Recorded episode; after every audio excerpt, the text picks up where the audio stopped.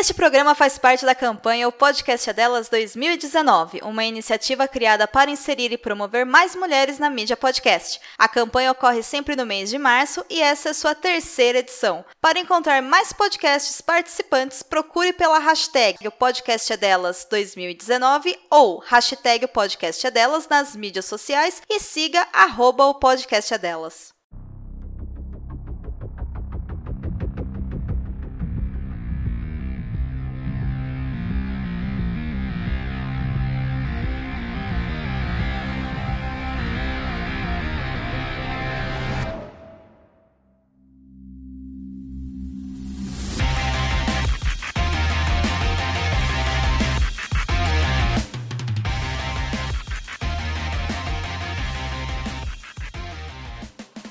Estamos de volta com o BBcast, o seu podcast de automobilismo e outros nerds. Hoje, no episódio dezoito, vamos falar sobre a série da Netflix F um Dirigir para Viver, aonde a Netflix pela primeira vez esteve nos bastidores da Fórmula um da categoria máxima do automobilismo para mostrar para os fãs como tudo ocorre ali.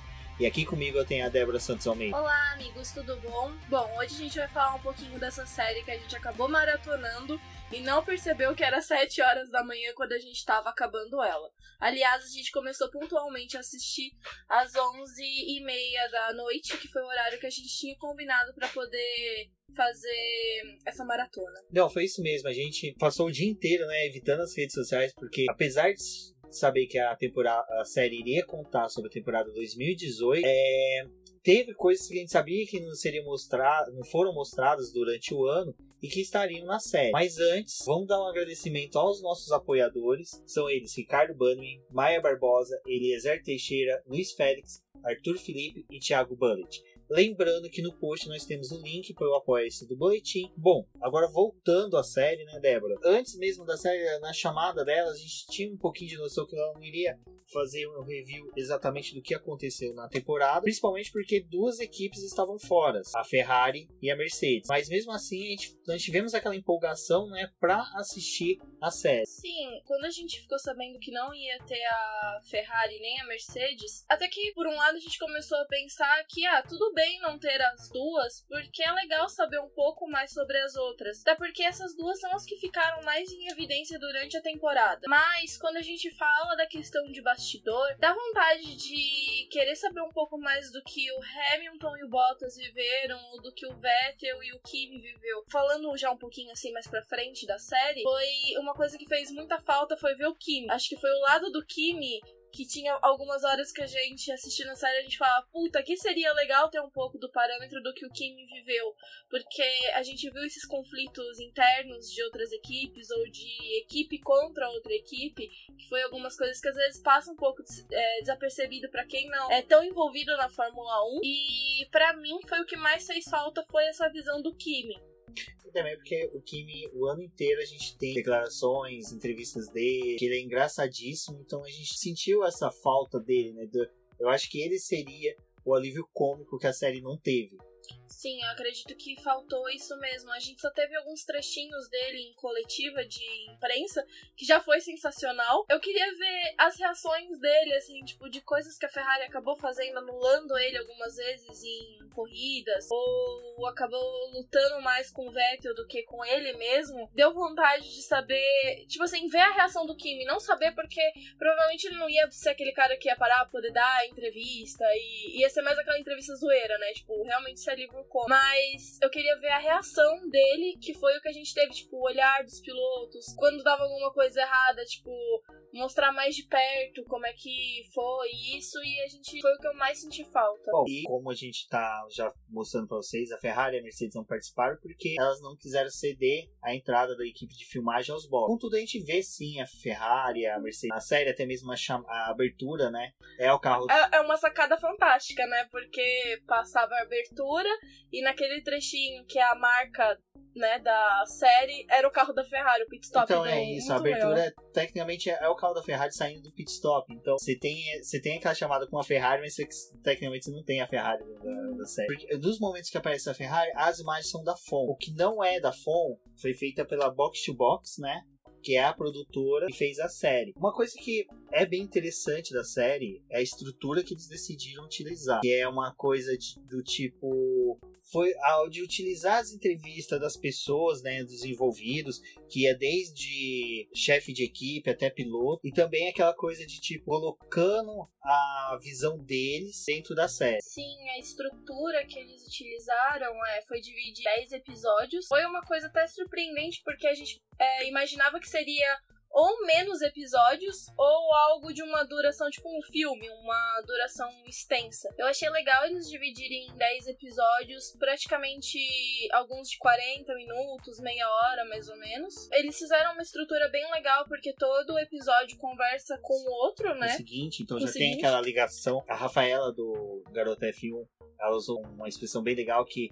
É, a série, os episódios sempre tem uma ponte com o seguinte e não fica repetitivo. Sim. Então você já sabe, você não percebe quando você, tipo, que nem a gente maratona, você não percebia que mudava de um, de um episódio pro outro, porque simplesmente elas tinham ligações que... Não tinha uma quebra bruta, né? Exato. É, eu também, agora a gente falando um pouquinho da, da imagem também, é uma coisa pra mim que faz o jornalismo e eles usaram na série, porque é justamente essa parte documental, colocar os pilotos pra poder falarem, os chefes de equipe, é, essa câmera, né, com o piloto, os chefes posicionados lateralmente, mas a câmera mais legal era aquela que dava só o perfil, porque você conseguia ver expressões só de um lado do rosto, e eu achava aquilo muito legal, porque era tipo, como se fosse o rosto, é, só o rosto e uma parte escura, e aquilo dava muito destaque pro olhar, pra toda a feição que ele tem, mas só lateralmente, tipo, só uma metade, assim. Aí, saindo dessa questão da estrutura, eu acho que uma coisa que chamou muita atenção, e isso, pela primeira vez, eu amei os motores V seis híbridos,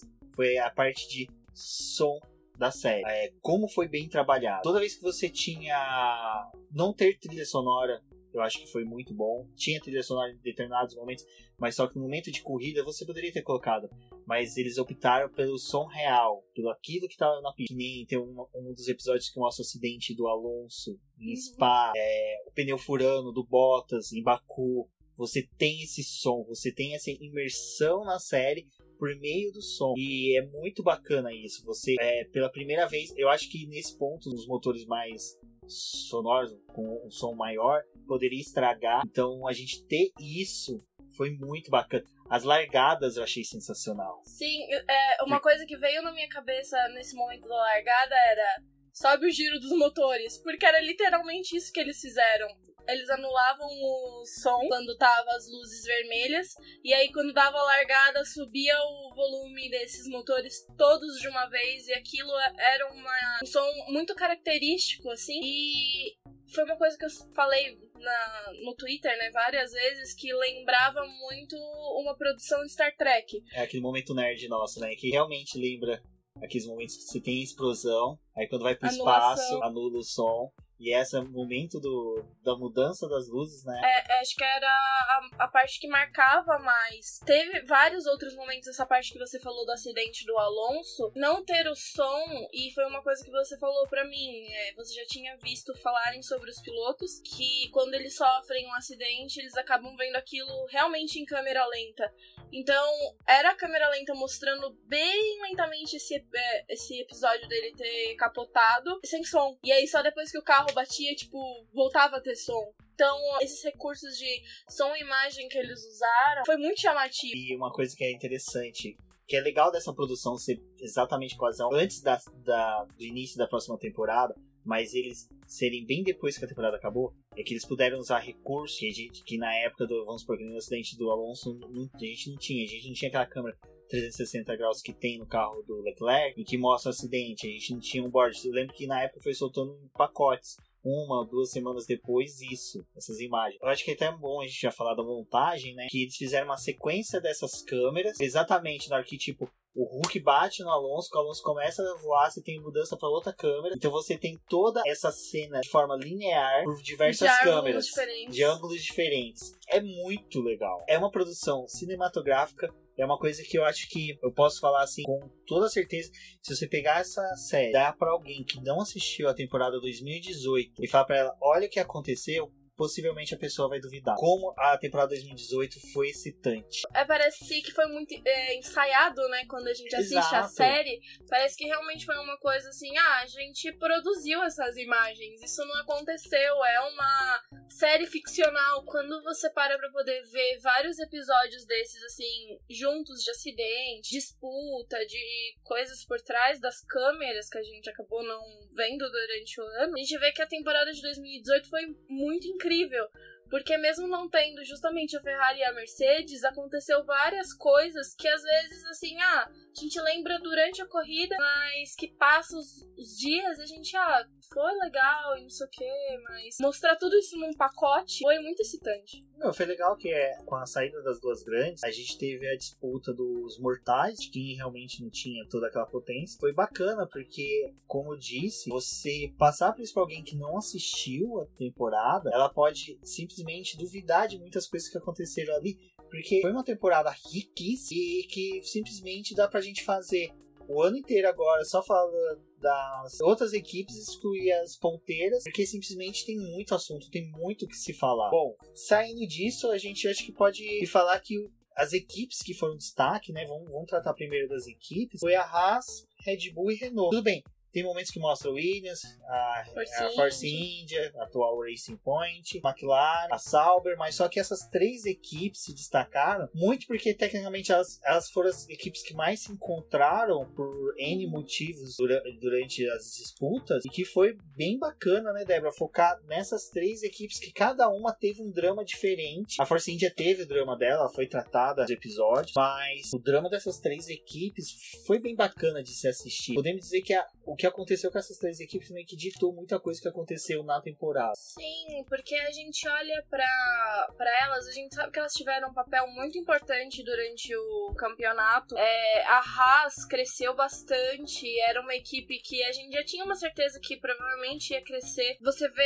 é, o desenvolvimento deles na pista, e também eles trouxeram esse lado dos conflitos dos próprios pilotos. Eu fiquei até pensando um pouco que mostraram a temporada de dois mil e dezoito, né, falando especificamente da Haas, é, dos problemas que o Grosjean teve, do conflito com o Magnussen, mas uma coisa que me lembrou muito foi em dois mil e dezessete, porque se a gente tivesse uma série dessa, né, em dois mil e dezoito, mostrando a temporada de dois mil e dezessete, a gente teria visto também o que o Grosjean acabou passando por conta dos freios. Tipo, isso era uma coisa que vinha muito na minha cabeça, tipo, como que a equipe lidou com toda essa questão de ter um piloto entregando e o outro reclamando, mas quando entregava, entregava alguma coisa muito boa, e foi algo que eles conseguiram passar com, com essas três. O legal também deles terem colocado, não ter, né, assim, Ferrari e a Mercedes, é que a Red Bull ficou muito em evidência, principalmente nos três primeiros episódios da série.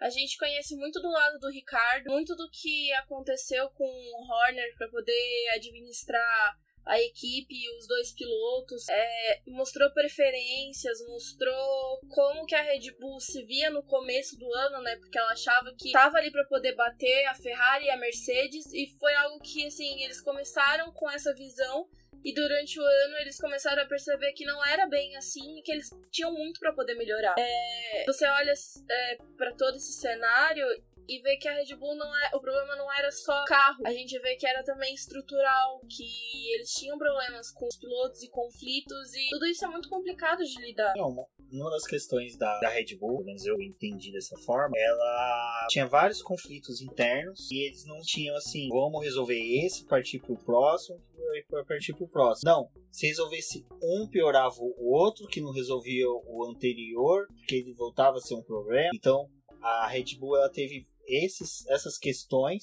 Ela sabia que tinha um, um excelente chassis, mas o motor não respondia. A Renault não aceitava a interferência da Red Bull no desenvolvimento, mas a Renault tinha os motivos dela, tanto como fornecedora como equipe. Então, aí depois chegou aquela, aquele momento de que a Red Bull não queria mais ter mesmo o motor Renault, e eles foram anunciar que não iam continuar com essa parceria. Só que a gente vê o conflito do, dire... é, do chefe de equipe da Renault com o Horner. Tipo, ah, vocês estão abandonando o nosso motor, mas o nosso motor não é ruim porque o nosso carro é bom. O problema é vocês que não estão sabendo lidar com, com o nosso motor. E aí ficava aquela coisa de, aquela tensão de tipo, ai, é, a gente tem um produto bom, a Red Bull tá falando que não, mas a gente tá mostrando uma coisa um pouco, tá mostrando uma coisa diferente, e eles ficavam nessas alfinetadas. E você, uma coisa muito legal que a série mostrou é justamente essa tensão. Quando colocavam os dois juntos em coletiva de imprensa, você via que, tipo assim, tinha uma nuvem negra para, pairando no ar. Eu lembro qual episódio o Horner chega pra dar uma entrevista na, na coletiva, e o Cyril já tá, e tá conversando com outros chefes de equipe, se não me engano era o da, da Alfa Romeo, tava um outro que eu acho que era da, da S T R, estavam conversando. Na hora que o Christian chegou, todos saíram e deixaram os dois. Então, sabe aquela coisa? Parecia sala de audiência de vara da família, em que você ia ter uma audiência de divórcio, e deixou o casal junto. Tipo, um olhava pro outro, sabe? O Cyril até ficou brincando, ele ficava olhando pra cima, dando risadinha. Aí o Christian perguntou, teus manda-chuvas estão aí? Eu acho que devia ser o G P da França, talvez, pelo jeito que ele falou. É o que a gente fala, que se fosse uma série produzida, vamos supor, roteirizada e produzida, é, com imagens geradas pelos produtores, não tivesse usado nada da Fórmula um, a gente não falaria que, que aquilo existiu. Porque até mesmo, vamos lá, aquelas alfinetadas que tinham nas coletivas entre os chefes de equipe, somente os fãs mais hardcore vão atrás dessas entrevistas, leem sobre elas ou procura algum vídeo, alguma coisa. Muito difícil ser divulgado. Eu acho que é até uma crítica que a gente pode fazer para a própria Liberty, é que seria interessante a gente poder ser transmitido e a gente assistir, sabe? Ter mais acesso a esse mais tipo acesso. de vídeo. Ele é muito rico. Você vê, principalmente quando você fala da distribuição dessas produtoras de motor, né? Fornecedoras, na verdade. Você vê que, assim, ah, é a principal, que nem que tem o motor, sei lá, Ferrari. Ela lida com o motor de um jeito que a Haas lida diferente, que a Sauber, né? Agora Alfa Romeo lida diferente. E, mas o conflito mais próximo, assim, realmente era o da Renault com o da Red Bull, porque não era, não foi esse ano especificamente que Desde eles começaram dois mil e quatorze, a brigar. Né? Já desde dois mil e quatorze, quando o motor já não tava rendendo para eles, mas que eles também não conseguiram casar mais o perfil do motor híbrido com o carro deles. Foi quando a Red Bull começou a declinar. Até o Horner falou sobre isso, né? Exatamente, que nós fomos grandes, nós tivemos, no auge do motor Renault, a gente conseguia resultados, hoje não. Então eu acho que foi muito mais uma necessidade da, da Red Bull de poder ter aquele gostinho de vitória novamente. Eu acho que eles estão tão é, necessitados pelo gosto, não de vitórias esparsas como tá, tem ocorrido, mas por vitórias, uma é, vitórias constantes e títulos, que eles simplesmente optaram pelo motor Honda. E você percebe isso na série. Tem uma hora que Cor, um dos episódios começa na fazenda do Horner. Aí ele tem um cachorro chamado Bernie. Tudo bem, até aí, ok. De repente ele tem dois burrinhos lá, que um chama Max e o outro Daniel, né? Então, tipo, meu, você vê que a situação tá tão, tá tão desgastante. desgastante. O alívio dele é nomear os burros com o nome dos pilotos, tudo bem. Tem a questão dos dois terem conflitos, mas só que você percebe o Horner tentando fugir, e você percebe que o Horner, ele, ele deve levar isso pra dentro de casa, porque a esposa dele pergunta pra ele, qual a próxima etapa? Ele responde, G P de Mônaco. Ah, você sabe que vocês vão bem lá. E ele dá uma resposta, ele dá mais ou menos a entender que era o Max que ia vencer. Que ia vencer. Então você fica assim, você percebe que ele, ele leva pra casa, leva pro ambiente familiar dele, essa questão da Red Bull estar necessitada de vitórias e até de título. Então é aquela coisa, quando você consegue interferir o ambiente de trabalho dentro do ambiente familiar, você percebe que até, até nisso algo está errado, e o Christian tá buscando. E é... é aquela coisa de tipo, você levou o trabalho pra dentro de casa e tá tentando criar um alívio numa outra coisa, com uma coisa que você lida todos os dias. Uma coisa que me surpreendeu muito da Red Bull é porque antes eu via a Red Bull como uma um exemplo de equipe, assim, de bom tratamento com os pilotos e com os funcionários, e foi uma coisa que caiu pra mim em dois mil e dezoito, porque justamente você via o Ricardo sendo anulado várias situações, e aí você percebe o quanto, porque tem depoimento dele, né, justamente ele vendo o quanto tava desgastante a situação dele na Red Bull, porque existia a preferência pelo Max Verstappen. Só que aí você, assistindo as corridas durante o ano, você via isso, e aí tem a série que te mostra o Christian Horner falando várias e várias vezes, assim, constante, praticamente em looping, que o Max Verstappen era o melhor, que eles iam ganhar um título com o Max. Só que aí quando o Ricardo decide sair e tá já buscando outras equipes, né, conversando com outras equipes, o discurso do Horner muda, tipo, não, mas o Ricardo, ele é essencial pra nossa equipe, a gente gosta dele, a gente quer ele aqui. E aí, quando o Ricardo resolveu sair, ele já... Acho que ele já tinha essa noção de que o Ricardo não ficaria, mas, ao mesmo tempo, ele teve um baque, tipo... Bom, a gente tinha um piloto que a gente conseguia, de algum jeito, é, segurar, fazer ele funcionar pra gente. Algumas vezes, quando o Max acabava não dando certo, que nem no G P de Mônaco, o Ricardo ia lá e entregava, pelo menos representava, e do nada ele resolveu sair. Então, aí tem aquela situação da batida deles em Baku, depois levaram os dois lá pra salinha, né, pra poder conversar, e aí quando eles saíram virou aquele discurso de que, ah, os dois erraram, tudo bem, só que aí na série a gente vê o lado do Ricardo, dele tendo que se explicar que ele foi o culpado da situação dos Não, dois terem ele, batido. Ele fala, sim, né, como se fosse a pior dor dele dentro da Red Bull, ele ter que assumir uma culpa de algo que ele não teve. Porque assim, vai, já passou, teve, tivemos vários debates lá no podcast F um Brasil Roda com Roda, no dia a gente debateu isso, porque o Max foi culpado. E era o brilho, é o brilho da equipe, pra eles, eles veem toda a solução da Red Bull nas mãos do Max, porque ele foi o piloto novo, o piloto em destaque, o piloto que se vencer pode ser um dos, se tornar um dos pilotos mais jovens a conquistar título. É, o Max tá vinte e um anos, o Verstappen, ele teria tecnicamente ainda um ano, essa temporada, ele teria que vencer essa temporada, possivelmente a próxima, para poder conseguir o título como o piloto mais jovem, já que o Vettel ganhou o título com vinte e três anos e quatro meses e o Hamilton fez vinte e três anos e nove meses. Então a Red Bull tem dois anos para entregar um carro campeão para o Max. Então é difícil a situação. Assim, é uma situação, é o que eu sempre falo pra quem trabalha comigo, é não crie um problema pra você que, você que não, não sabe exi- se vai ter não, não, como funcionar. É o seguinte, é, não crie um problema pra você que ele não existe, você gerou um problema pra você que não existia até aquele momento, então aguarde o retorno. A mesma coisa a Red Bull agora, ela quer fazer o Max Verstappen ser o piloto mais, o campeão mais jovem de todos os tempos, até mesmo as próprias regras da F I A agora fazem com que o Max possivelmente seja o diante único, do... Né? Uh, a gente tem a situação de que a Red Bull gerou esse problema interno pra ela, porque ela tá dando essa perspectiva pro Max. O Max daqui a pouco vai começar a ficar nervoso porque ele quer ganhar o título, e o Max fora da caixinha, fora do normal dele, ele é um piloto que não vence, vamos pôr dessa forma, ele pode ter bons resultados, mas ele não vence. É uma coisa que você fal- é, falando isso dele não vencer, foi uma coisa que você olhava pra ele ali na série e... Ele não, trata o, não tratava o Ricardo como se fosse um piloto igual a ele. Assim, um piloto de mesmo nível que estivesse ali para poder disputar. O Max ficava muito nítido que ele achava que ele era o superior. E que o Ricardo tinha esses, essas vitórias é, esparsas, assim, tipo... Ah, o, o talento dele não é um talento constante. E quando a gente olha, ao contrário. O Ricardo, ele mostra que ele é constante.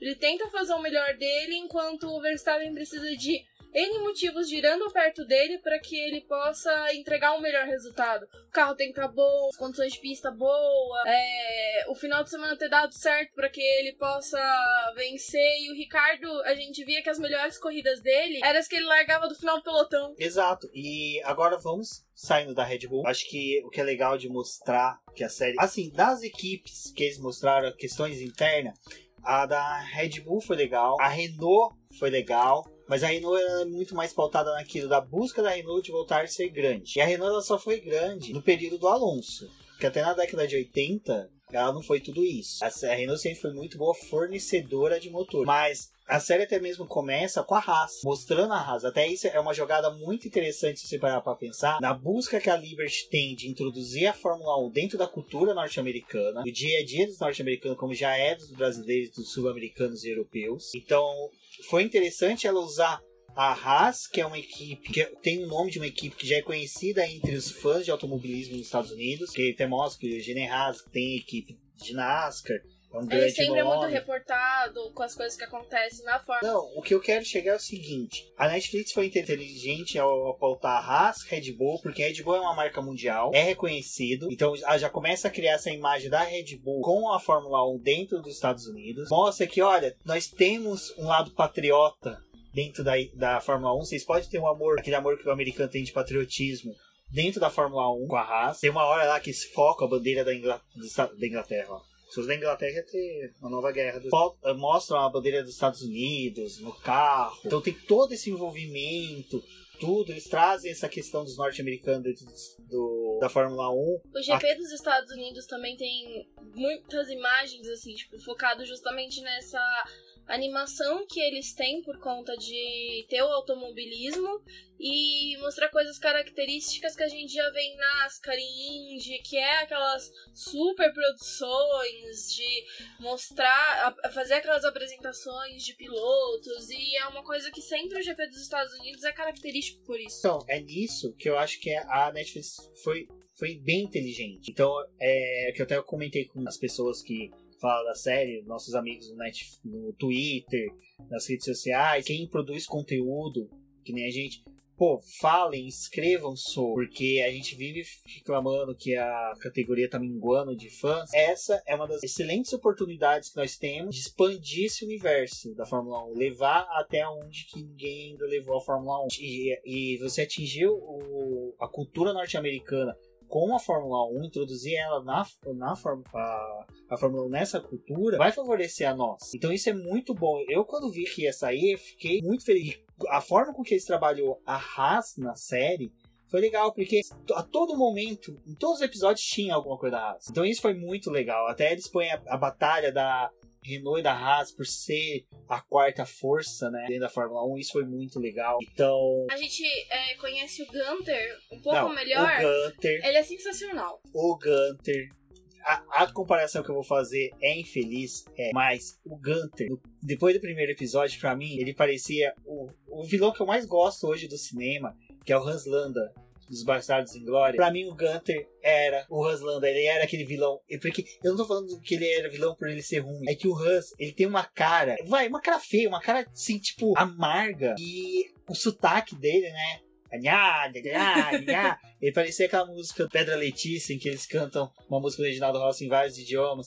Aí tem a parte que eles cantam alemão, que fica cantando, com, misturando palavras. E o Günther, aquele sotaque pesado do alemão. Aí parecia aquela sátira que o pessoal faz do Schwarzenegger. Aí ele ah, pensando, né? Tchachurkurt, não sei o que lá, Tcheverzovski. Cara, era muito bom. É muito bom. Assim, e eu acho que era muito engraçado que ele ia falar algumas coisas que aí você pensava assim, não, ele tá pensando em alemão e tá tentando levar isso exato, pro americano. Exato. Não, a hora que ele fala com o Gineaz no, no telefone do G P da Austrália, que ele assume. Agora, vamos v- vamos entrar no G P. Eu acho que, assim, tem alguns episódios que a gente pode criar um podcast por cada um. Se os ouvintes quiserem, a gente faz, peça.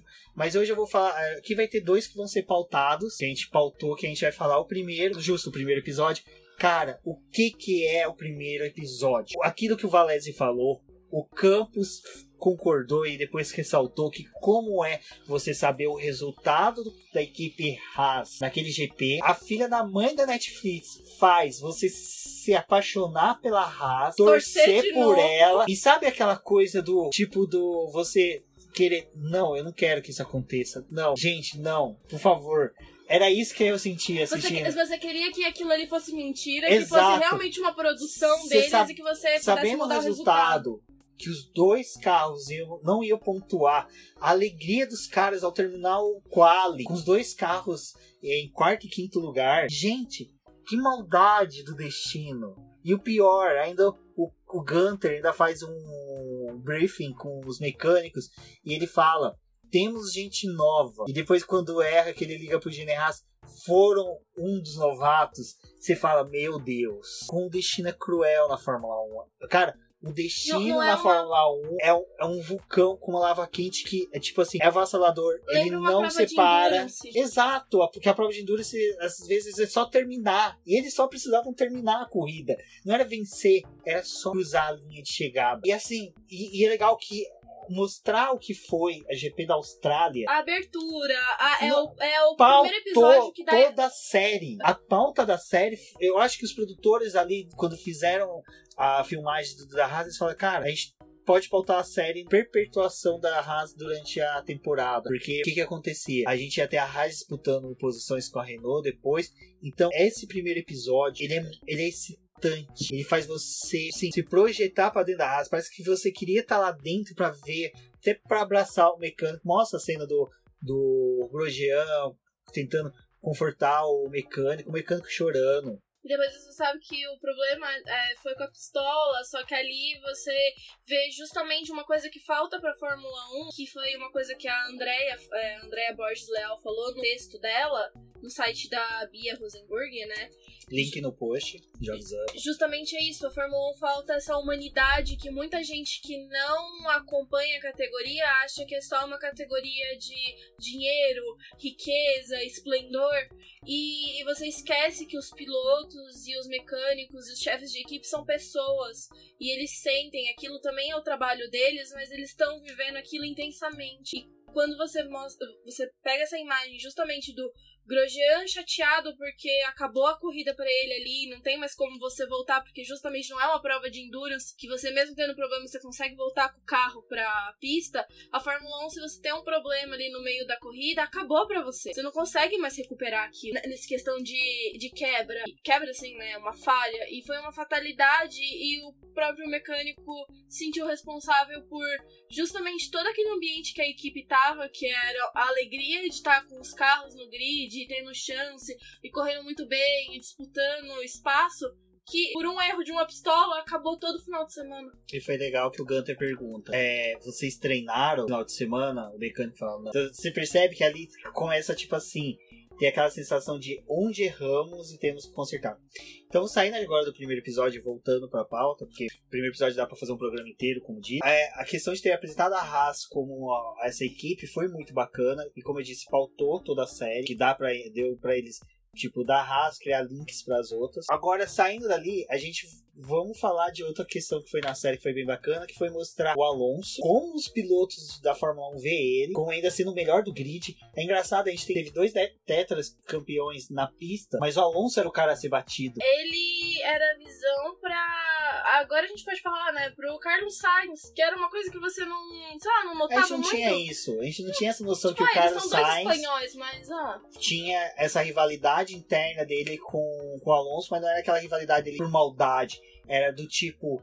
Ele me inspirou quando eu era criança e eu quero bater esse cara porque eu também quero ser reconhecido no meu país como um piloto espanhol bom, que é uma coisa que o Alonso já é consagrado, e todos os pilotos ali no grid e chefe de equipe só falam assim, a gente queria ter um Alonso em outra equipe. Não, e do Carlos Sainz buscar reconhecimento, porque no episódio que mostra sobre essa rivalidade e tal... Que é o G P da Espanha, é bem focado justamente no Não, G P da Espanha o... e nesse... A questão do Carlos Sainz falando que ele... Aonde que ele ia, ele era filho do Carlos Sainz, do pai dele. Ele viveu sempre um eco de alguém. Ele vivia do eco do pai dele e ele não queria isso. E, e é muito... Ah, uma coisa, cara, que eu adorei. Tem uma cena que ele tá abrindo a geladeira, a geladeira dele tem produtos que são fechados com prendedor de roupa. Achei aquilo lá lindo. Me senti muito próximo do Carlos Sainz. É, eu vou falar agora do lado maquilarista. Eu... O ano inteiro eu falava que eu queria o Ricciardo na McLaren, que eu fiquei triste de não ter vindo, tinha um pé atrás com o Carlos Sainz. Depois dos testes, eu no, nos episódios que teve dos testes, eu falei que eu gostei do Carlos Sainz. Hoje, é, o Carlos Sainz pra mim é, um, é o piloto que a McLaren precisava. Porque a, essa questão dele, de querer a afirmação dele dentro da Fórmula um, pra mim, vai motivar ele a buscar o melhor dentro da McLaren. Ele quer liderar uma equipe, ele quer ser o que o Fernando Alonso foi, não por causa do, do, do estrelato, disso tudo. É porque ele tem motivos pessoais, ânimos dentro dele que leva a isso. E foi uma legal um paralelo que você fez com o Alonso, né? É, a gente vê que o Carlos Sainz, ele tá meio que seguindo os passos do Alonso indiretamente. Porque o Alonso da Minardi foi pra Renault, aí da Renault depois ele foi pra McLaren, né? A gente pode falar assim. E o Carlos Sainz também tá na Renault e agora tá fazendo o caminho que o Alonso tá fazendo. Foi pra McLaren. E... essa busca por resultado dele... A gente dele... pode até colocar que, tecnicamente, o Carlos Sainz começou na Minardi, na Minardi que é, é a saudosa Minardi, que Deus eu tenho, paixão. E ele tá fazendo essa, essa linha, ele tá fazendo essa linha cronológica, que é uma coisa que a gente, não, nós não percebemos isso durante a temporada, mas numa série você vê que justamente como ele tá querendo é, um destaque, e o maior ídolo dele na Fórmula um é o Alonso, que ele também fala isso, né? Eu, quando eu era criança, eu vi o Alonso, eu me apaixonei de novo por automobilismo e eu queria ser esse cara. E aí hoje eu tenho a possibilidade de correr junto com esse cara na Fórmula um, que era uma coisa que eu há pouco tempo atrás não sonhava que eu ia conseguir. Então ele vive é, em luta com dois fantasmas, né? Que é o Alonso, ser reconhecido no país, ser, fazer esses passos do Alonso que ele tá fazendo, talvez nem ele tenha percebido, assim, tipo, pra poder é, vir da boca dele falando isso, mas ele tá fazendo a mesma coisa que o Alonso fez. E também se tornar o Carlos Sainz, que não é o, o, pai, dele. o pai dele. E é uma coisa interessante você falar sobre isso, sobre se tornar o rei da Espanha, vamos pôr dessa forma, que é uma coisa que o Fernando Alonso sempre falava, que pra ele foi difícil ter reconhecimento no país dele, porque apesar da Espanha receber a Fórmula um por ano, a Espanha em si nunca teve um piloto de destaque, nunca teve um piloto. O Carlos Sainz, pai, passou pela Fórmula um, mas não foi destaque, né? Tanto que ele é um dos melhores pilotos de rally de todos os tempos. Então, o Carlos Sainz, ele sabe que agora ele tem um dever. E eu acho que é aquela coisa de... É meio que... O que recai sobre o piloto brasileiro, ser o novo Senna. Ele não quer ser o novo Alonso, ele não quer ser o Carlos Sainz pai, ele quer ser o Carlos Sainz. Então ele mesmo já expulsou esse demônio da comparação, ele quer se afirmar na categoria, e ele sabe que ele precisa disso, e ele quer buscar resultados, e é legal que tem momentos que mostra a disputa dele, uma disputa que, que ele teve com o Leclerc em Baku, que ele falou, não, não quero deixar de passar, não quero deixar de passar, ele, ele sabia da necessidade dele. Não, e o mais legal também são os rádios, porque eles pegam algumas coisas dos rádios pra poder mostrar, e a equipe falando, Sainz, o Alonso tá atrás de você, tipo, não é Leclerc, não é, é outro fulano, é o Alonso, o Alonso está atrás de você, ele, ah, então eu vou vencer esse cara, eu não vou Exato. deixar ele passar. Mas isso é legal que até o Arthur, que nossa, que deu, nossa, ele falou, nossa, você citou que gosta da Pan de kart, tá participando, até semana que vem tem etapa. Eu, uma coisa que eu percebi no kart, eu acho que leva pra competição isso, pra qualquer competição,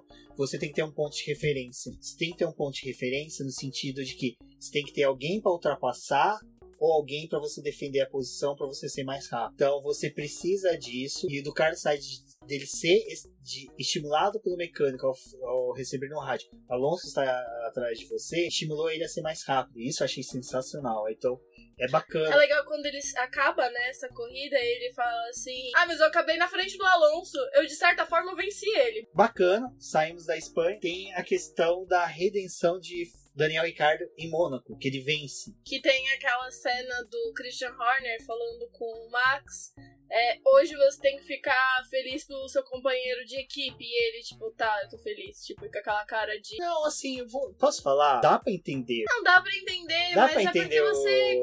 Sei lá. O Verstappen. Assim, cara, o Verstappen eu acho que é aquele cara que depois dos trinta a gente vai gostar dele. Você tá me olhando com essa cara, mas vai ser. Você sabe quem? O Hamilton era assim. O Hamilton, ele...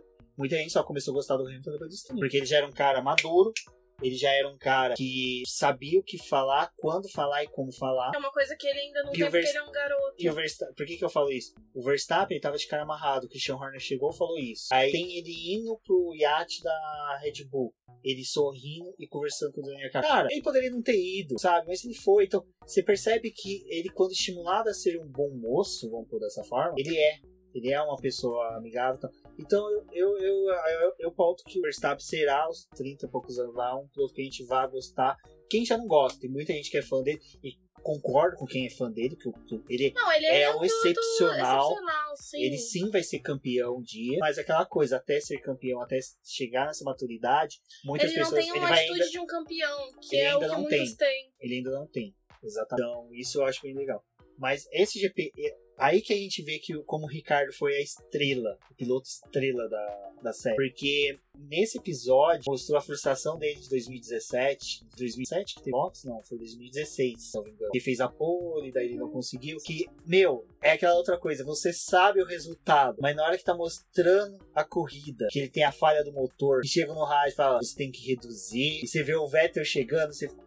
Meu Deus, sabe? É aquela tensão, aquela aflição que você tem, que a série soube trazer. Por isso que eu falo que essa série é muito boa. Ela soube trabalhar coisas que a gente já sabia que ia acontecer, mas uma tensão de como a gente não soubesse. E, e nesse mesmo episódio mostra a Williams, todo o drama da Williams, e cara, Claire Williams, como mais ficamos cada vez mais apaixonados por ela, que mostra, né, uma, um momento que eles têm uma conversa com os funcionários, investidores da Williams, aí o pé de loi tá lá tentando justificar, ah, o nosso carro é o pior do que o ano passado, tal, tal, tal, aí você percebe porque que o cara é afastado, né, ele tá falando um desânimo, aí o microfone vai pra Claire Williams, ela tem pulso firme, a Williams nunca será uma equipe júnior, nunca será uma equipe B. E era uma coisa que a gente ficou essa semana inteira discutindo Não. sobre isso. Aí o final da fala dela, isso só vai acontecer em cima do meu cadáver. Cara, assim, você vê ela, você fala, meu, toda, toda a tensão que ela tinha de ter que ficar justificando por, por aquele paspalho do, Lance, do Lawrence Stroll,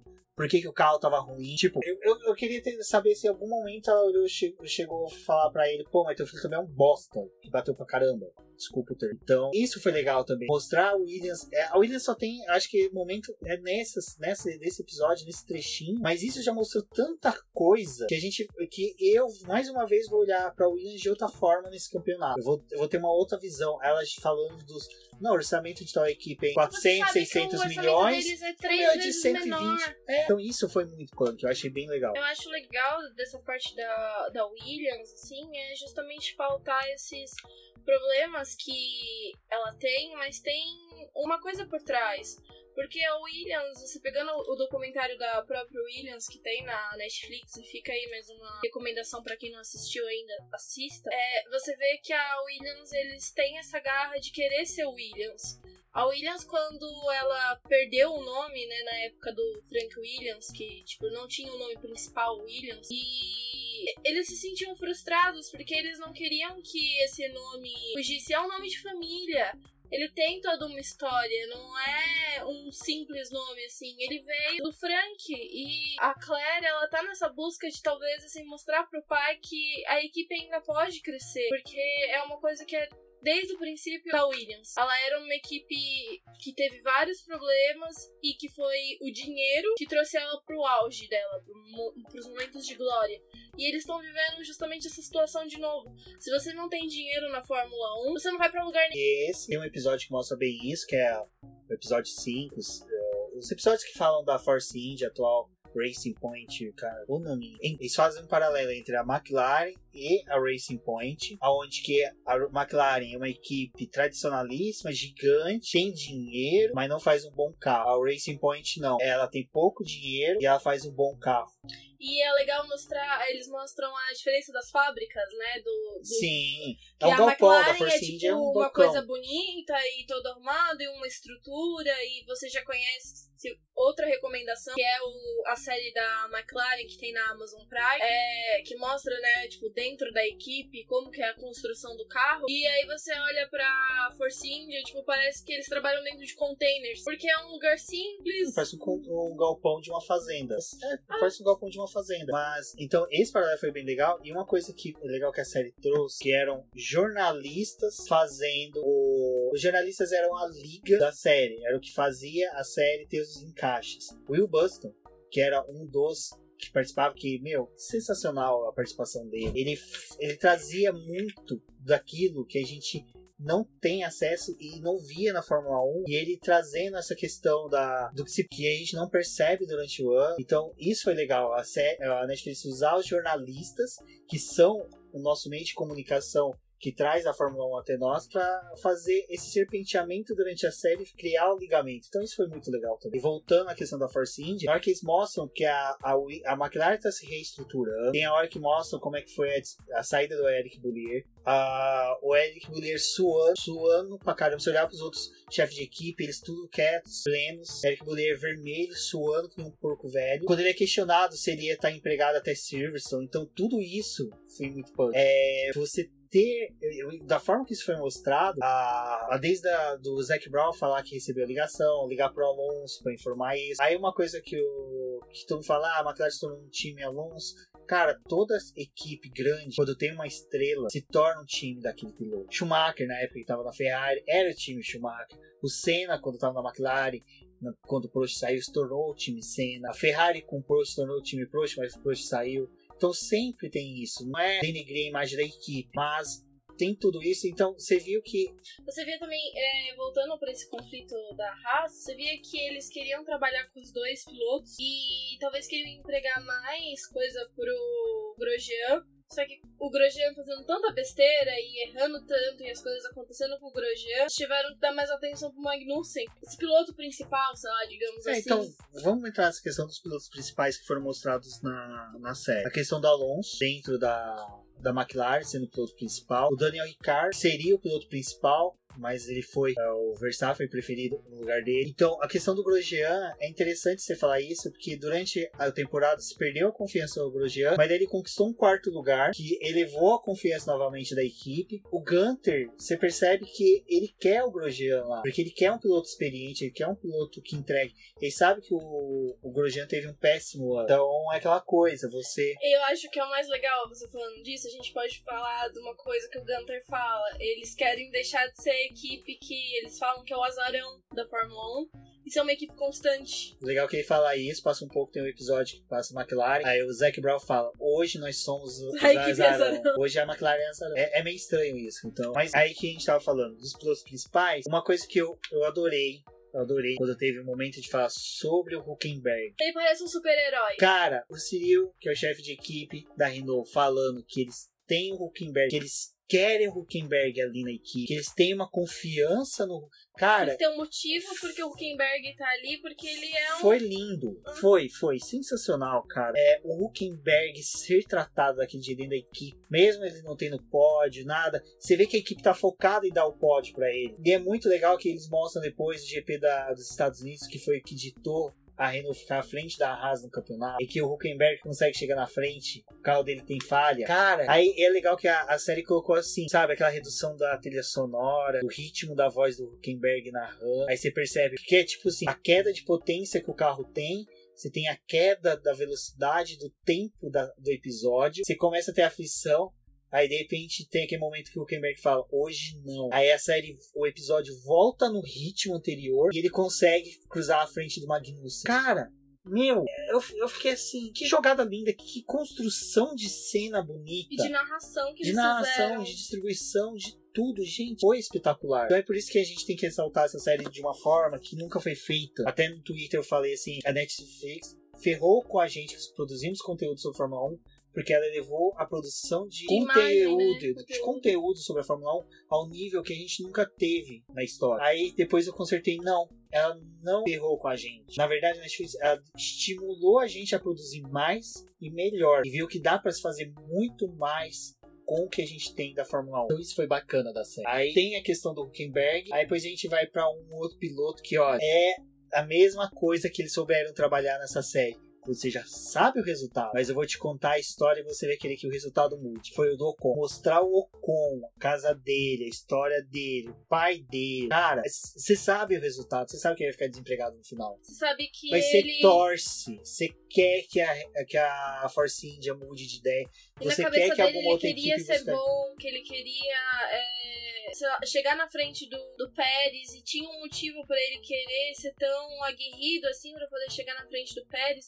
Porque aquilo poderia determinar ele ficar ou sair no momento que eles estavam decidindo qual piloto que eles iam ter que mandar embora, porque eles já sabiam que com a compra da equipe pelo pai do Lance Stroll, não teria outra chance deles ficarem com os dois. Eles teriam que trazer o filho. Então, fica aquela tensão de... Você já sabe que o Ocon teve lugar, mas ele falando, não, eu quero um lugar.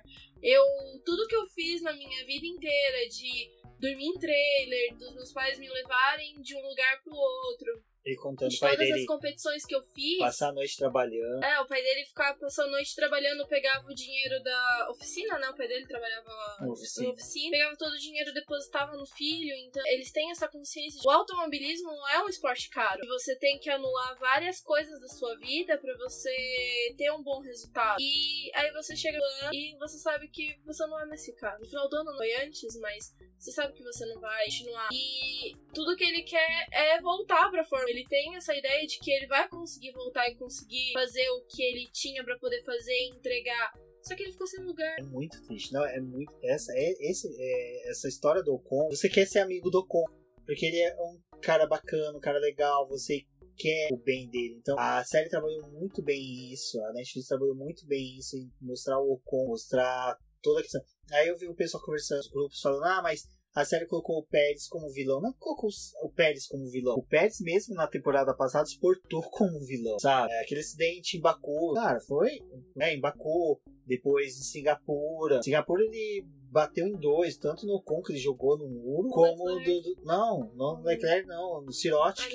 Então, cara, ele teve um comportamento de vilão. Ele não foi colocado como vilão, ele teve um comportamento. Só que a gente sabe que o motivo dele também ficar é por conta do dinheiro, do de dinheiro dele, exato. Até no episódio que mostra isso, mostra que o México inteirinho é o caminho que o Ocon fazia do hotel para a... E é muito legal que nessa hora que mostra o trajeto que o Ocon fala, que ah, eu vou pro hotel, eu vou pro autódromo de carro e o Pérez tá indo de helicóptero. Aí o Ocon, o trajeto dele, vê várias propagandas em que tem o Checo, né, como o Sérgio é chamado lá, e o Pérez pegando o helicóptero. No fundo é, tem um prédio da A T e T, eu não sei, A T e T, que é uma operadora de celular, é do grupo da Claro, do Carlos Slim, que é o cara que injeta dinheiro na Force India, Racing Point, por causa do Carlos Sainz. Mas você vê que tem uma empresa de telecomunicação ali, dá aquele entender que, olha, ele tá pegando o helicóptero porque ele tem um aporte financeiro violento, forte, que dá esse luxo a ele, enquanto que o Ocon não tem. E a gente vê a equipe deles, né, a Racing Point agora, com, pode falar, dois pilotos pagantes. Porque o Pérez tem, tá injetando dinheiro na equipe de alguma forma, e o Lance Stroll tá vindo com o dinheiro do pai. Tá. Então, e, e a série também nos coloca o, o, o... E eles falam justamente isso, tipo, não, a, a categoria não é uma coisa só de um piloto merecedor por estar ali no lugar dele. É o dinheiro, tudo move o dinheiro. O dinheiro que mexe com tudo, com todas essas trocas que teve de piloto. piloto. Porque o Ricardo mesmo saiu da Red Bull porque ele não tinha um, um salário, né, parecido, é, era cobrado, é, teve propostas melhores, e não é também só a questão do dinheiro, mas a valorização que você tem dele. O Ocon, ele não tem esse dinheiro para poder se bancar, até porque a gente vê um monte de piloto aí em categoria de base precisando de um patrocínio de mil reais e empresas não querem dar. Exato. Então, do Ocon, cara, você torce por ele e a gente, nós vamos continuar torcendo pra ele. Ele é um bom piloto, ele é um excelente piloto. Retornar pra Fórmula um, mas tem o lance do, do Grosjean, que mostra, a, a, a série também mostra todo o conflito que o Grosjean teve por não entregar resultado, ele se culpar. É psicólogo, o cara precisou É, não, passar, é psicólogo, ele né? conta que ele foi atrás quando teve aquele acidente em dois mil e dois, Sim. maluco da primeira volta. Mas, então, mas a gente sabe que ele já viveu vários conflitos, né, dentro da Fórmula um, por todo esse tempo que ele tá. Ele já passou por várias coisas e muitas vezes quando a gente fala do Grosjean é de um jeito pejorativo, justamente por esses erros, mas é, é muito complicado porque é uma coisa que eu acho que o próprio Günther fala. É, a partir do momento que você tem um problema, é difícil você se recuperar dele quando é uma coisa muito violenta. Bom, então do Ocon, acho que ficou bem legal isso, do Grosjean.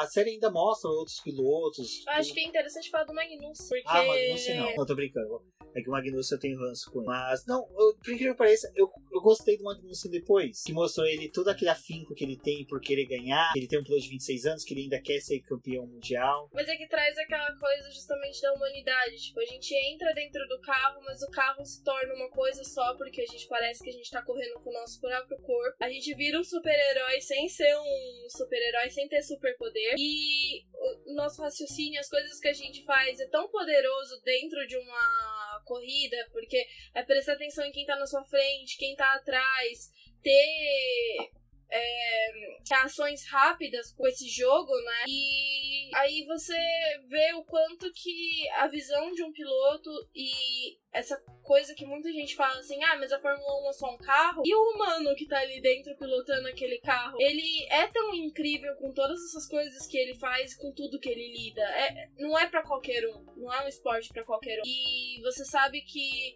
os acidentes, se tiverem, se for um acidente de grande, de grande proporção, antigamente era fatal. É, e entrando nessa questão do acidente fatal, a gente entra justo no famigerado episódio oito. Impossível não chorar. Impossível não chorar. Até, assim, e, e foi uma sacanagem que a Netflix fez, que no final do episódio quatro por cinco, eles mostram a questão das, da chegada do, do Leclerc e da morte do Jules Bianchi. Ali você já tem aquele aperto no coração. Eu pensei que ia ser no quinto episódio, daí não apareceu no quinto episódio, vai aparecer no oitavo. E, gente, o que, que esse oitavo episódio judia? Da... Assim, a... até a Débora falou que o, o Jules, né, foi o primeiro piloto que ela morrer. Eu tive a morte do Senna. Então, é... Mas só que assim, tudo bem, passou mais de vinte anos, a gente foi ter uma nova morte. Mas a do Jules, a questão dele ser uma promessa pra Ferrari, a gente... nós já sermos uma geração que consegue assistir provas de categorias de acesso. A gente ter visto ele vir de outras categorias, crescer. Aquela corrida que ele fez no G P de Mônaco, que ele conseguiu um ponto para a Marussia, garantiu a sobrevivência da Marussia para o ano seguinte. Então tudo isso faz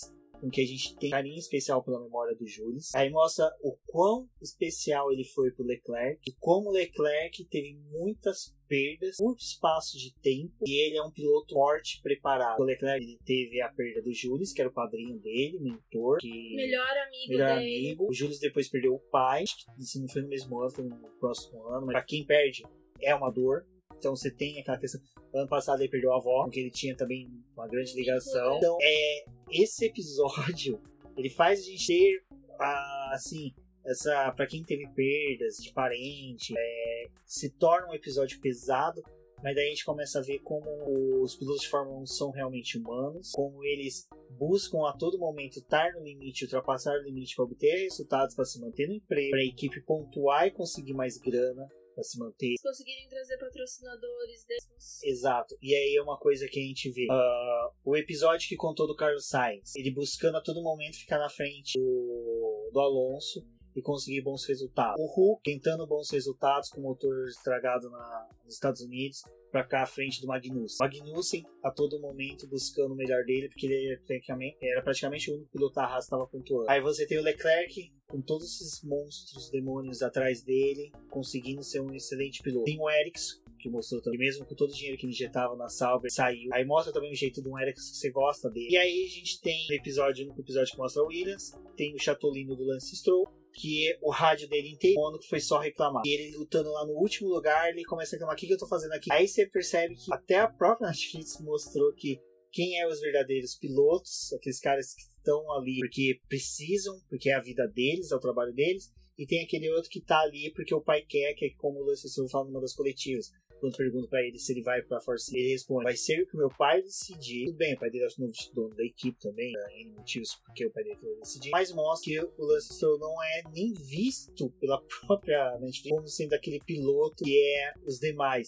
E é legal que eles colocam até nos episódios que tem o Kimi, a pergunta do repórter. Ah, mas você tá indo pra, pra Sauber, tal, você ainda tem ânimo, tal, tal, tal. O Kimi responde, não, não tenho. Eu vou ficar aqui só pra perturbar vocês. Ele faz uma tirada que você, cara, o próprio Kimi tem um ânimo pra continuar na categoria, que o Lance, você percebe que ele tá ali muito mais pela paixão do pai dele, vontade do pai dele, que ele, tipo, tem aquele sangue nos olhos que os outros pilotos têm, e vai faltar ele. Que nem ele fala, ai, falam mal de mim, mas eu tive um pódio. Cara, você vai ficar nesse eco. Você vai viver de um eco só porque você teve um pódio e esse é o único resultado bom que você tem até agora. Então, essa que é a questão que eu achei bem legal, que eles mostraram pilotos que a gente só vê no meio, que muitas vezes passa despercebido por nós, mas que foi sensacional. Foi um trabalho muito bem feito com esses pilotos. Mostrar eles ali. Bom, aí a gente vai chegando ao final da série também do nosso podcast. Assim, o episódio oito, que eu, eu, a gente falou, recomendando. Assistam, se vocês não assistiram, assistam com lenços, porque é pesado. Lembrado, lembrado do Jules Bianchi, de toda aquela questão dele chegar. E é legal que eles colocam umas imagens do Leclerc olhando a Ferrari passar. Tem uma que ele tá dentro da Sauber e o Vettel tá passando, ele olha e acompanha o Vettel passando. Na questão alinhando o carro no grid, a Ferrari passando e é o Leclerc falando, meu sonho é ir pra Ferrari, eu almejo chegar na Ferrari. E aquela outra coisa, você sabe que ele tá lá, você torce por ele. Isso foi uma coisa muito legal que a Netflix soube trabalhar, né? Quando inseriu as falas e as imagens. Bom, eu acho que daí a gente já pode ir pra final, né? Pro último episódio que eles mostram. Lógico, a gente não tá falando episódio por episódio, aqui a gente acabou engatando nessa, mas que foi mostrar os novos pilotos, né? Que estão chegando. Foi muito legal que aparece o Russell, Norris. o Norris. Então, tem tudo isso. O Norris falou que desde criança ele queria ser piloto da McLaren, almejava ser piloto da McLaren. Então, isso é muito bacana. Você vê a alegria gigante dele de ter entrado pro time. Legal ele naquele encontro que teve na McLaren, o rapaz veio entrevistar ele. Pra quem que você contou primeiro? Ele, aquela coisa de criança ainda, menino. Pra minha mãe. Tipo, é, é bacana isso. Tipo, Ele não foi pra rede social twittar, ele não foi, não. Então, isso, eles fecham legal, eles fecham com a, aqueles testes da Pirelli em Abu Dhabi, que foi bem no dia seguinte. E é legal que o, o Carlos Sainz fala: ah, não vejo a hora de amanhã colocar o macacão da McLaren. A, ali ele me ganhou. Ali, ali ele pega o fã da McLaren. Porque você viu que ele tava saindo com a Renault, ele saiu bem. A Renault não saiu com amarguras dele, isso eu achei bem legal. Sim, gostou desse jeito. Sim, porque você falando isso, você lembra que depois que acabou, né, a Fórmula um, a temporada oito, a Renault postava muita coisa do Sainz ainda. Sim, postou, até mesmo porque já tinha esse material produzido, hum. mas eles ainda mantiveram, então foi bem legal isso. A moça Russell, aí você vê, putz, coitado, o cara tá com o carro de fim de grade, mas só que o Russell é um bom piloto, eu sei, vai permanecer na Fórmula um. É, mostrou o Gasly, né, também, a sessão do Gasly, como foi ele receber a notícia que ia chegar pra Red Bull, então foi bem bacana. Eu acho que é isso. Ah, é isso, é, a gente pode falar do spoiler do Günther, falando, perguntando se vai ter uma parte dois dessa série. Não, essa hora, eu acho que você tava, você tava fazendo alguma coisa que você não pegou. Não, gente... Eu acho que você tava tweetando alguma ah. coisa que era legal, porque a gente só parava pra tweetar na hora que a gente falava que a gente tinha visto a Juliana Serrazoli na série, que foi muito legal. É legal você ver uma pessoa... Um Bras... Uma pessoa que você conhece, uma pessoa, uma pessoa um brasileiro, é e você... trabalhando, ela e o Gui Pereira. E você se sente representado, né? Exato, isso que foi legal. A gente se sentiu representado pela Juliana e pelo Guilherme Pereira. Então foi bem bacana isso, né? A gente vê eles. Representação é tudo, gente. Até em série de Fórmula um. Exato. É, é, é boa a gente falar isso. Porque a gente... Ó, quem que a gente reconheceu de jornalista foi a Juliana Serrazoli. Guilherme Pereira, que eu adoro ele. Aquele, o... E o Lívio. E o Lívio. Uma Lívio coletiva Lívio. de imprensa que é uma, um marco dele é ir nas coletivas de imprensa. Não, o que é legal... É que, né, ele foi filmado um episódio, se eu não me engano, é do anúncio da saída do motor Renault da Red Bull e a entrada da Honda, que o Lívio tá com uma cara de sério e mostra como aquele ambiente tava tenso. Então a cara dele de seriedade, de Leonard Nimoy, do Spock, que ele parece muito Spock, uh, ele pegou e foi bacana, porque você viu pessoas que você admira, pessoas que você lê texto, que você vê na televisão. É lógico que todos ali todos também se vê na televisão, mas o... apesar que Guilherme Pereira a gente já viu os autódromos. Mas é justamente essa também. proximidade. É, exato. Da gente poder twittar, mandar mensagem pra pessoa falar: oh, pô, eu te vi, que bacana. E ela responder, ela ficar surpresa que apareceu. A... E a Ju, ela aparece, Ju, como se fosse íntima. A Juliana, ela aparece exatamente em dois momentos que são cruciais. Salvo engano, é uma do Ricardo, né, falando... Não, não, o Max Verstappen tentando dar desculpas, respostas referente a Mônaco. Ah, depois ela aparece na mesa com o Alonso. Ela, o Alonso falando tudo ali da saída do Eric Boullier.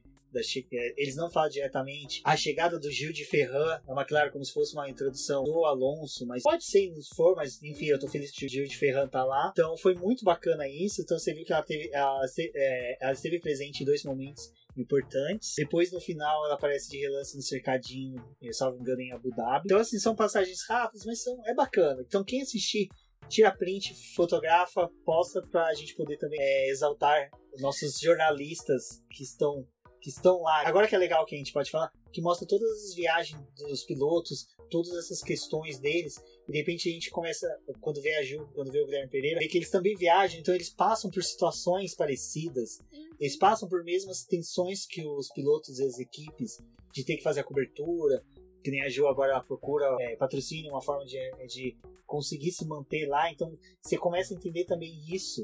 É muito bacana, essa série ela é completíssima até nisso. Não, sim, é, é sensacional é, você ver eles ali, justamente porque traz essa proximidade e eles terem usado outros jornalistas que também são muito importantes, porque o Bill Buxton, ele é um cara que quando tá tendo corrida, você vê, você acompanha ele pelo Twitter, ele é muito dinâmico, assim, postando as coisas, mostrando, e ele dando o depoimento dele, ajudando a narrar a história, é mais uma coisa que você se sente próximo, tipo, ah, eu acompanho esse cara o ano inteiro, todas as postagens deles, as coisas que ele fala, e aí você vê ele ali na série inserido. Então, mesmo essas passagens pequenininhas desses pilotos brasileiros, é... Jornalistas. Jornal... Jornalistas brasileiros, dá aquele quentinho no coração, né? A gente pode falar assim.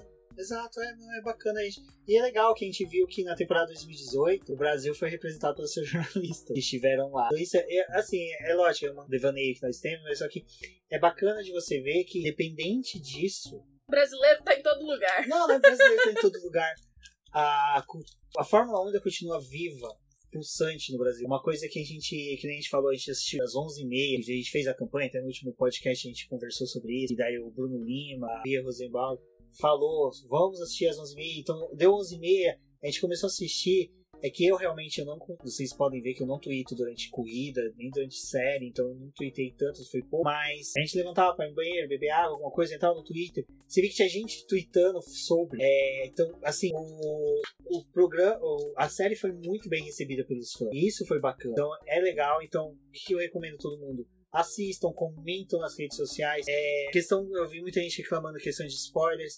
Eu acho que spoiler de coisa que acontece, de fatos históricos, de coisas que se passaram, não existe. Mas a gente tem momentos que a gente pode segurar o ânimo pra querer tuitar, falar sobre. Porque a gente pode soltar uma coisa ou outra, que nem a questão do, do Günther ligando pro Generaz, falando que a culpada foi ele, tal, tal, tal. Depois ele escrotizando o Grosjean no jantar da Haas. Então tudo isso é spoiler. Eu acho que a gente pode ressaltar coisas que são bacanas, tipo...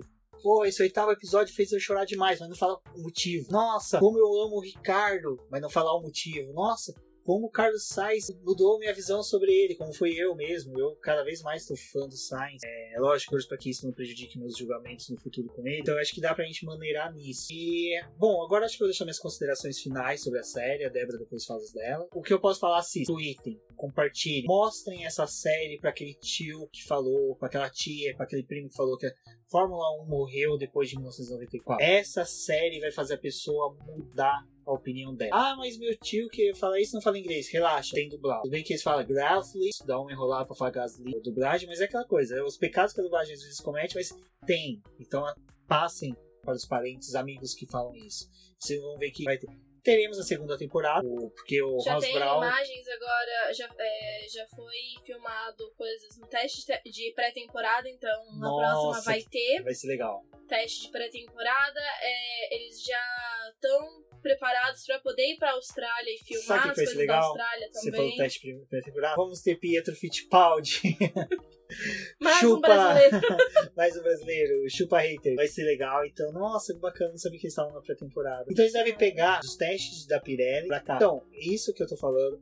Tweetem, compartilhem, chamem amigos, façam maratona, assistam. Eu acho interessante, vez, mesmo assim, pedir as imagens da, dessa próxima temporada, né? Pra Ferrari e Mercedes se envolverem também nesse projeto. Porque é isso que a gente quer fazer. A Fórmula é, o Ross Brown já falou humana. Que vai trabalhar sobre isso. Ross Brown, Mara, ele quer que a Ferrari e a McLaren, a McLaren, Ferrari e a Mercedes tenham, participem, autorizem, porque é bacana, bacana, seria legal, porque até mesmo vai ser legal, porque a gente vai ver o conflito Vettel-Leclerc, vamos ver a questão do Bottas, se fica, se, se vai, faz, se, se vai, então eu acho que vai ser bem bacana. Se o Ross Brown falou isso, então provavelmente na pré-temporada a Mercedes e a Ferrari não devem ter autorizado, ainda vai ser uma coisa que vai ser negociada durante o ano, torcer para que libere. E, então eu acho que é isso, acho que todos assistam, compartilhem a hashtag F um Netflix, para que a gente possa saber, a, a Netflix ela usa essas informações pra mensurar se a série fez um sucesso ou não pra continuar. Então eu acho que até durante o ano, coisas que a gente assistia, eu mesmo, eu acho que vou assistir essa série mais uma vez durante o ano, que foi um excelente review da temporada dois mil e dezoito. Então é isso, pessoal, eu fico por aqui, eu sou o Rubens Gomes Passos Neto, vocês me encontram no Twitter,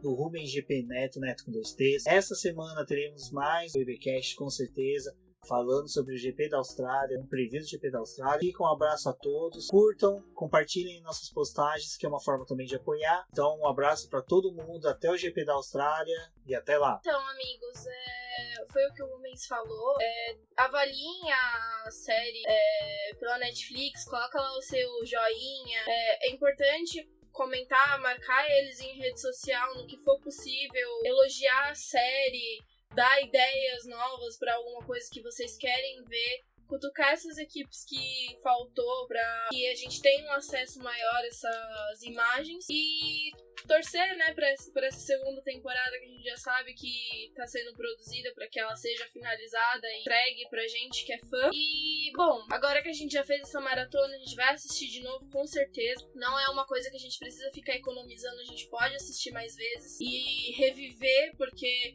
a Fórmula um é isso, mesmo as corridas disponíveis aí, elas estão aí pra gente poder reviver esse sentimento de alegria, tristeza, torcer de novo, legal. isso da série e poder rever essas imagens. O G P da Austrália já tá aí, agora a gente não precisa mais falar que tá com saudade da Fórmula um. É, já vamos ter a primeira corrida agora nesse próximo final de semana. Vamos voltar ao preview, com certeza. Review da corrida também já fica aí uma promessa. E, bom, eu sou a Débora Almeida e vocês podem falar comigo pelo Twitter, é, de, é arroba TheFlowers. Beijo pra todo mundo e até a próxima.